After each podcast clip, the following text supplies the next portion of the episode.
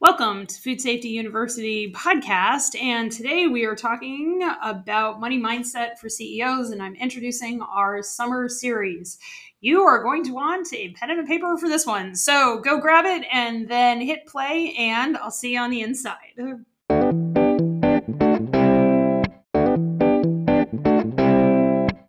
Welcome to the Food Safety University podcast, presented by Dr. Michelle Fadenstiel of Deergo Food Safety.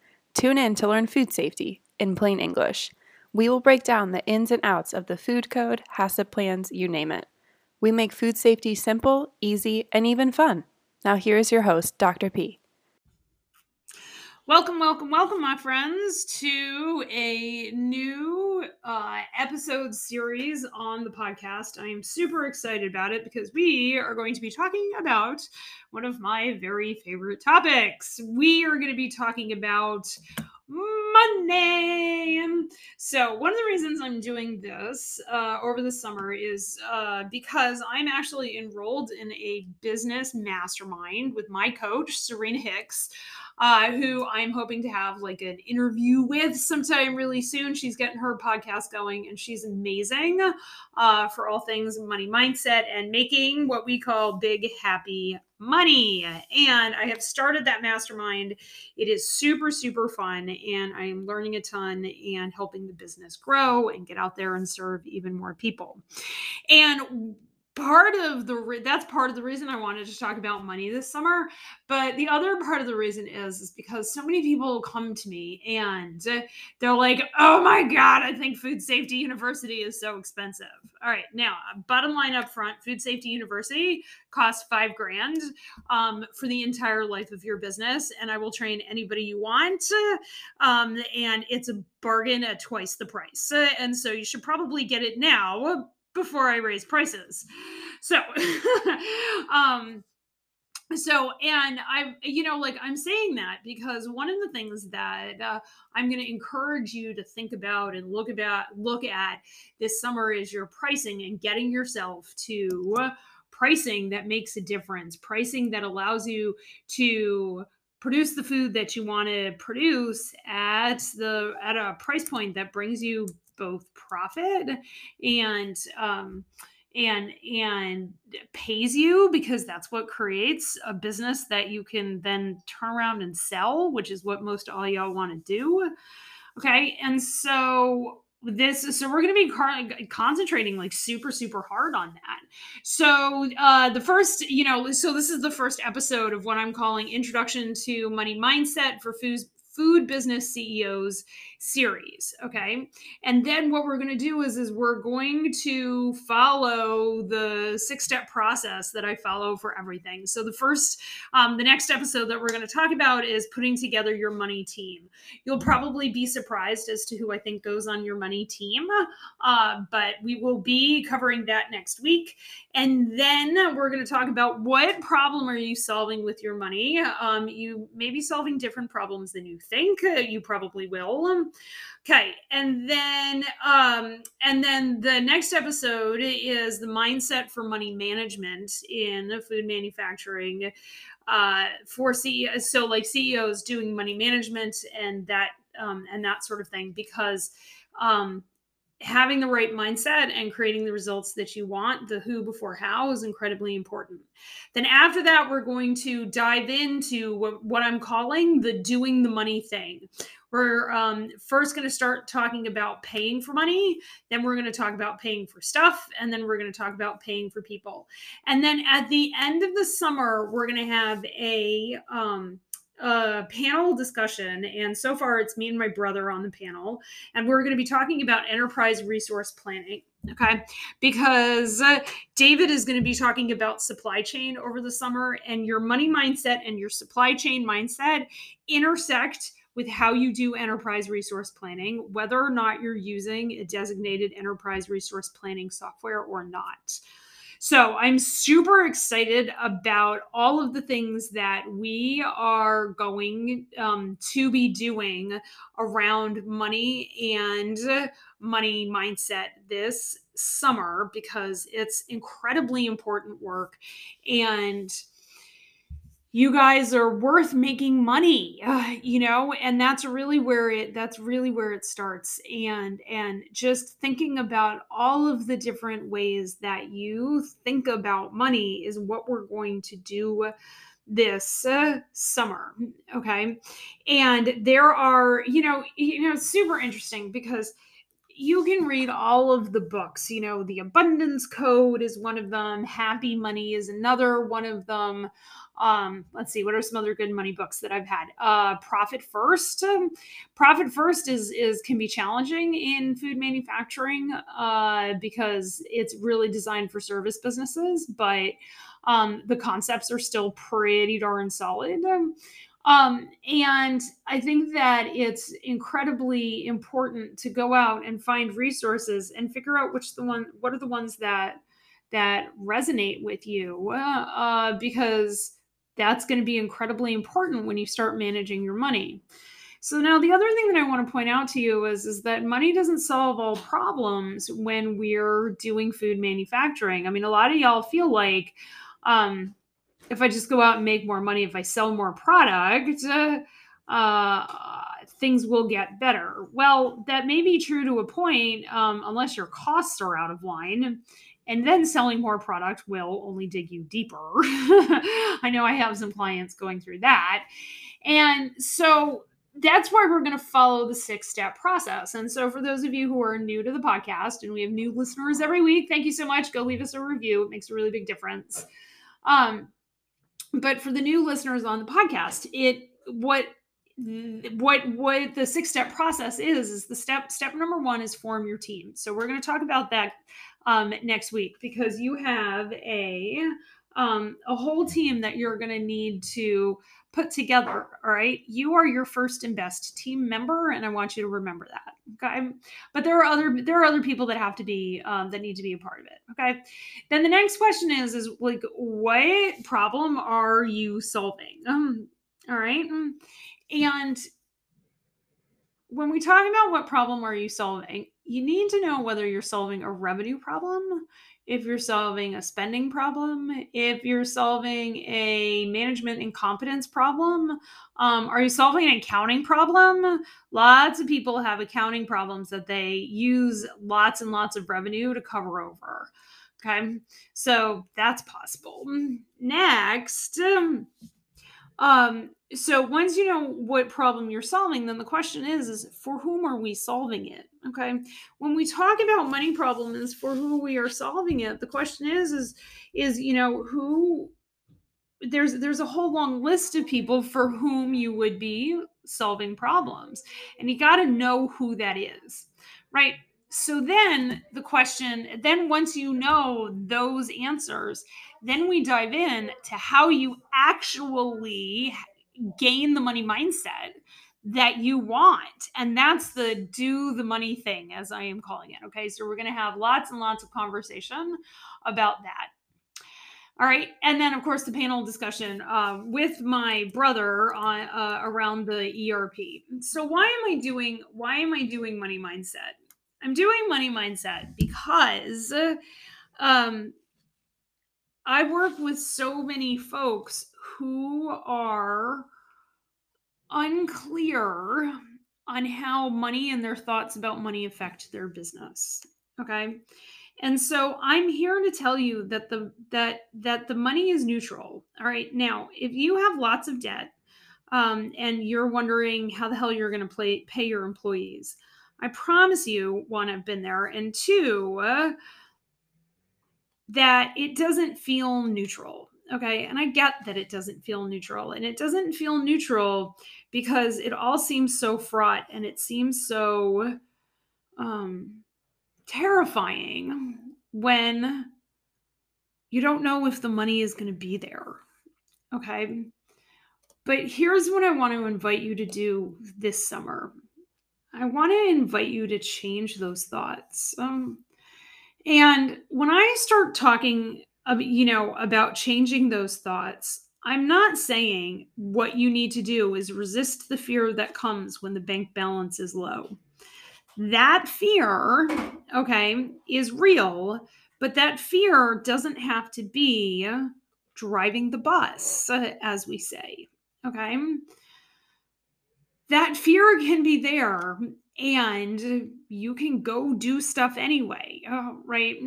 I have, you know, when I work on changing thoughts, I have a big old stack of note cards, okay, that I go outside and I take walks up and down and I practice my new thoughts, right? And I practice money thoughts, money comes from all different sources, right? The universe is conspiring to help me and send me money. And you can read all of these things and, books like You're a Badass with Money. That's probably one of the best books around money mindset that's out there. And then another really, really good one, if you have a lot of money trauma, is Tapping into Wealth. And that's if you don't know what EFT is, emotional freedom technique, Tapping into Wealth is a really, really good book to go and read and look at with regards to your money. All right. So I've read all of those books and I am doing amazing things with my money and it feels really, really good. And I want that for you too. But it doesn't come by forcing the changing of the thoughts, okay? The changing of the thoughts and adopting a new money mindset starts with recognizing where you are right now with your money and your money story, okay? And a lot of that has to do with how we were brought up, okay? That's a pretty common thing to have happen, okay? And I'm going to take you through a couple of things to think about, all right? If you don't have a journaling practice, this summer would be a great summer to start a journaling practice and start educating yourself about what you think about money and start practicing writing your thoughts so you can get them out of your head and like maybe detach from them a little bit. All right. So the first thing that I want you to do, okay, is I want you to go take a look at your bank account. Okay. And at the top of the journal page, I want you to write bank account. And then I want you to like dump all of your thoughts about your bank account for about 5 minutes onto that page. Okay. And I want you to, after that 5 minutes, okay, I want you to think about how you feel and where you feel that in your body, right? I recognize that's not something most folks do over the course of a workday, but if you're in charge of the money at your business and you feel awful after you look at your bank account, you got to clean that shit up. You got to clean that shit up. And the only way to clean that shit up that I know about is to write down all of the things that you're thinking and find out where the shame is and bring the shame in, right? Any place that you want to, this is actually what one of my coach friends said, any place that you want to shush, shh, means shame is in the room. What does that look like for you? To bring shame in next to you and say, I recognize you, and just to recognize your money shame. This is going to be incredibly hard for a lot of you, and that's totally okay. That is totally okay, and that's what I am here for, okay, is to help you through that. And when you do this exercise, if you allow yourself to just like really do the exercise and really sit with what you think when you look at the numbers in your bank account, everything can change for you this summer. Everything can change for you. You can look at those numbers in the bank account. What would it be like if you looked at those numbers in the bank account and didn't feel shame?